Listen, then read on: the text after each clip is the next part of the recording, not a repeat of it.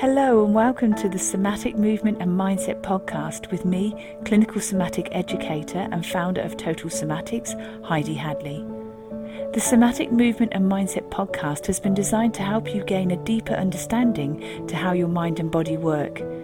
You will learn about your amazing mind and body and why over time you can feel pain, recurring injuries, and poor posture.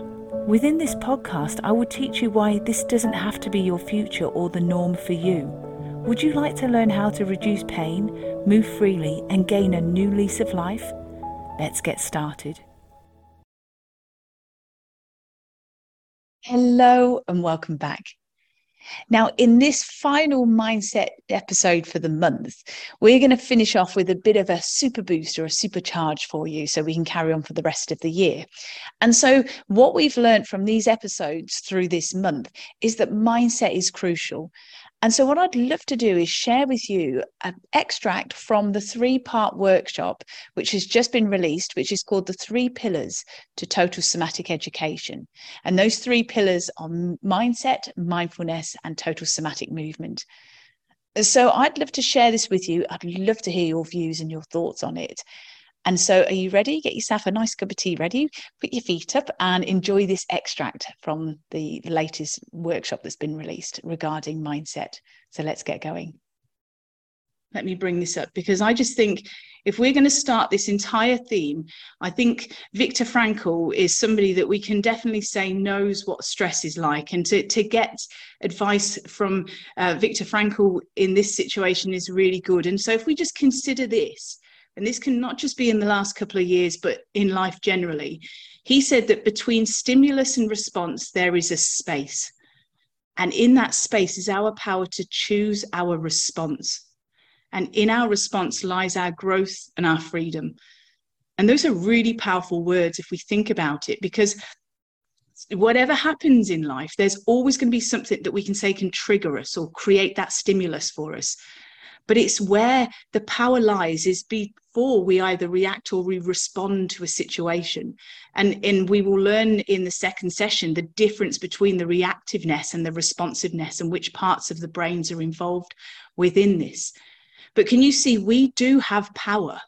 And what we need to do is in order to choose how we respond to a situation we've got to understand where where our nervous system lies and also understand a little bit more about our belief systems and also things that we just need to develop and work on over time and so this is where I'd really like to share this with you because remember I said to you that people's behaviors have changed? You know, there's a real uh, lack of tolerance and that sort of thing because people are in a heightened stress sense. Now, let me share this with you because this will start to break down and make sense and it starts to create a framework for the entire uh, like long weekend as it were together. Now within your central nervous system you basically have um, and within your brain you have um, this action that's basically that your brain is acting like a guard dog. And what it's doing is it's constantly looking and assessing the situation looking to see if a situation is safe or not so it takes lots of factors involved, and it could be things like is the environment safe? Do I have a good support system to look after me in this situation? Do I am I able to um, encounter this person or this situation? Um, and do I need to be on alert because of that situation? Do I trust my body? You know all these sorts of things can can be the case and what's happening is is when you have this assessment that's going on your nervous system is taking so many things on a subconscious level to get gather if we're safe or not now this action is called neuroception and I've put this picture on here for a very good reason. So I'll give that there, but I'm going to take the screenshot off so that this, hopefully, this little reenactment is going to be a good memory for you. right. So we see neuroception in children really easily because um, if you have you ever had this situation where somebody's holding a baby on their hip and the baby's smiling away really happy and you think what a cute little baby and then you go peering your face into the baby and you go hello how are you? And the baby because the baby can't get away from the situation it's got a very primitive like survival brain response at this point because the baby can't run away it's in somebody's hands or arms what's the first thing that neuroception, you know, their nervous system, that guard dog has thought, who's this weird person putting their face into my face? I don't know who they are, and I can't get away. what's the instinctive response that the nervous system will create for that child?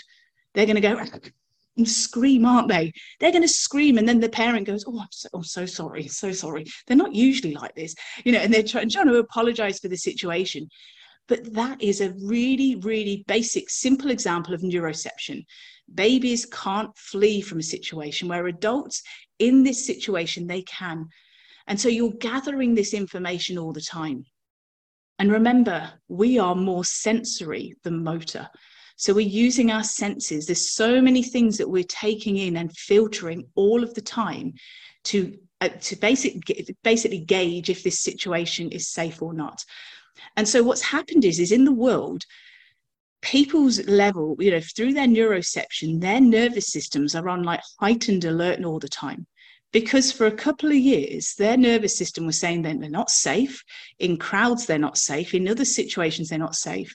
And what it does is it dials up the stress response. It hypersensitizes the nervous system and when that happens they can get really reactive or responsive or emotional to to any kind of response and that's literally because the nervous system has been just dialed up more and more and more. And the nervous system is like, this is not safe. We're not safe in this situation. And it's like this vicious loop or vicious circle that happens. so when that happens, it becomes a new behavior or a learned behavior. And that's why people will just react and fly off the handle at the simplest things because their nervous system, and there's other factors involved, but their nervous system has really upregulated and become hypersensitive. So, what we're wanting to do this weekend, and we're going to look at this through tonight or today, tomorrow, and on Sunday, is how we can just start to recalibrate your the level of neuroception. So you know that you're in charge. The education that you're learning here is basically going to start to make you think, I don't need to be so fearful. Now I'm understanding a lot more of how my body's responding. So let me just share now with you how this all can come about as well. It's very, very, um, very, very fascinating part of your brain. So you've got a really cool area called the reticular activating system. And you may have heard me mention this in some of my blogs. If you haven't, I'm going to just share the blogs that that's applicable to at the end, or should I say podcasts, because I mention a lot about the reticular activating system. But your reticular activating system, it basically is filtering throughout the day and all through your life data and information that you you're from what you feed your mindset you think is relevant. And this is what's really ties in with the neuroception. So if you think you're in a, a state of danger you're going to be filtering and perceiving and taking in things which are just going to reinforce that belief system because your brain is going to look for credible evidence to justify why you want to hold this belief system in this state of fear or anxiety. But you know, the reticular activated system is the part, and it's just this little, this little bit here. See the little red area here? It's part of your subconscious. So it's just taking in constantly and um, what is relevant at that situation. And I'd like us just to consider a few examples of how this shows up in your life. And it could be, for instance, have you ever wanted to purchase a new car and you start researching that car, reading around that car, maybe you go for a test drive. And then the next thing is you see that car everywhere and you think, were there that many cars before? Or, is, or am I just imagining things? But you see, what's happened is your reticular activating system, from the data and the information you've been taking in, is now narrowed it down, filtered, and created a focus of looking for that particular car because that is really a priority at this point in your life. And another situation could be that you're with a group of people, and when you're with that group of people, all of a sudden you're chatting away in your little collective group of people, and then all of a sudden you can hear the odd word and your name across the room being mentioned, and you think, what's going on over there? So you're pretending that you're listening to the group you're in, going, oh, yeah, yeah, smiling at the appropriate times but your your reticular activating system is now focusing on what is being discussed over there. So because you can really hone in on what's going on on the other side of the room you start to pick up certain words and expressions to try and decipher what basically is that conversation. That's how your reticular activating system will really start to narrow down and focus on what you want to feed your mindset basically And then there's also situations in life whereby, have you ever had this that somebody's relayed some secondhand information to you about somebody else?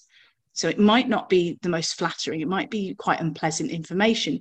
And you're listening to this information and you're basically hearing it secondhand from somebody that's perceived it through their lens, which doesn't always mean it's it's correct, but it's how they've perceived it. So all of a sudden, conversations and words and expressions that that person used to say has now been switched and changed because listening to that secondhand information, you're now filtering with your reticular activating system and basically perceiving and interpreting a situation through a different lens that you were fed through someone else because you've allowed your reticular activating system to focus and filter and narrow down to that data that you've been given and likewise, that can also come about from well meaning health practitioners. They, they mean things, but sometimes it might not be delivered in the right sense, or it might not be perceived by that patient or that individual in the right way. So it could be, for instance, that a disempowering expression has been used. It could be that health practitioners said that you've got a crumbling spine or your discs are collapsing or you might be like i know somebody in the past that was about 35 years of age and they were told that they had a back of an 80 year old um, you know they've they've got like fragile back don't move your back don't do too much. And all these sorts of things when your reticular activating system and other parts of your brain start to hear these disempowering beliefs and expressions you start to narrow down focus and you start to then think mm, okay so i've got a fragile back i better not move it. And it will change your mindset. It changes the lens and the way that you perceive and look at things. So can you see that however you feed your mindset your reticular activating system is going to be narrowing down and focusing on that data? Remember your brain gathers the information the credible evidence that will justify what you want to believe and so that's where we have to kind of unpack it and think actually, if we are finding that we're having the same negative sort of loop in our life, maybe this, and this is why this whole weekend is an ideal time to jumpstart and reassess what is actually going on with your mindset and how can we change it. Now, this is why that expression, let me bring it back up for you. What you focus on grows is so, so important because this is where it could be our self belief. It could be that the way that we interact with people, for instance, um, is a reflection of our own self worth. So we can start to create negative narratives in our head about a situation. And that's basically because of what we focus on grows. If we think negatively, if we we kind of look for a negative slant in a conversation, this is what's going to happen. So this is where can we get really selective and we're going to look at how we can do this over the next few days really selective about what we feed our mind and what we make fertile in our mindset. Because it can affect our relationships with people if we allow this area to kind of roll out of control and and basically can cause like self sabotage for us so there's just a little snippet there from the three part workshop. And that particular episode was on mindset. So, if you'd like to purchase this three part workshop, which again, remember is the three pillars to total somatic education that's mindset, mindfulness, and total somatic movement. If you go to totalsomatics.com and then click on the shop page, you will actually be able to purchase it there. And don't forget, if you purchase before Tuesday, the 31st of January 2023, you will be able to benefit from the 20% offer for the new year. So all you need to do in capitals is go to the promo code box on the online shop and put new year offer. And if you put New Year offer, you will get 20% off anything that you purchase within the Total Somatics online shop. And so, within, especially within that three part workshop that's just been released, you will be able to gain a deeper understanding into the fundamentals or the pillars that total somatics education is all about. And there is so much more exciting things coming your way. I can't wait to share the huge exciting news that Total Somatics has for you in 2023. So please stay connected. And in order for you to be the very first to find out this huge exciting news, which I'm bristling to tell you, but I will wait a little bit longer. If you go to totalsomatics.com, click on the join now page, and you'll find that there's an option to put your details in for the wait list. So the waitlist is also if you want to join the Total Total Somatics membership. But if you are in that box there, if you put your details in the box, you will also receive the information that's going to be launched very, very soon with the Total Somatics um, online. Well, I better not say any more because if I do, uh, I will be ruining the surprise for you. But all I can say is it's going to be awesome and it's going to be wonderful because I'll be able to share so much more of what I'm teaching with you to so many more people around the world. So do stay connected. So there's those options. As we come to finish this month, we've got totalsomatics.com. Go to the shop page, click on shop, and use the promo code, which is New Year Offer, to get 20% off anything within the shop. And also, if you want to join the waitlist to come into the Total Somatics membership or find out all the exciting news that's coming your way soon, go to totalsomatics.com, click on the Join Now page, and you will be the first to find out when it's hot off the press my announcement. So until next time, all my love and very best wishes. Take care. Bye. Thank you for joining me today. If you've enjoyed this episode, please leave a rating and also forward this on to somebody you know will benefit. To learn more about pain relief plus how to improve your health and well-being, go to totalsomatics.com. Until next time, take care.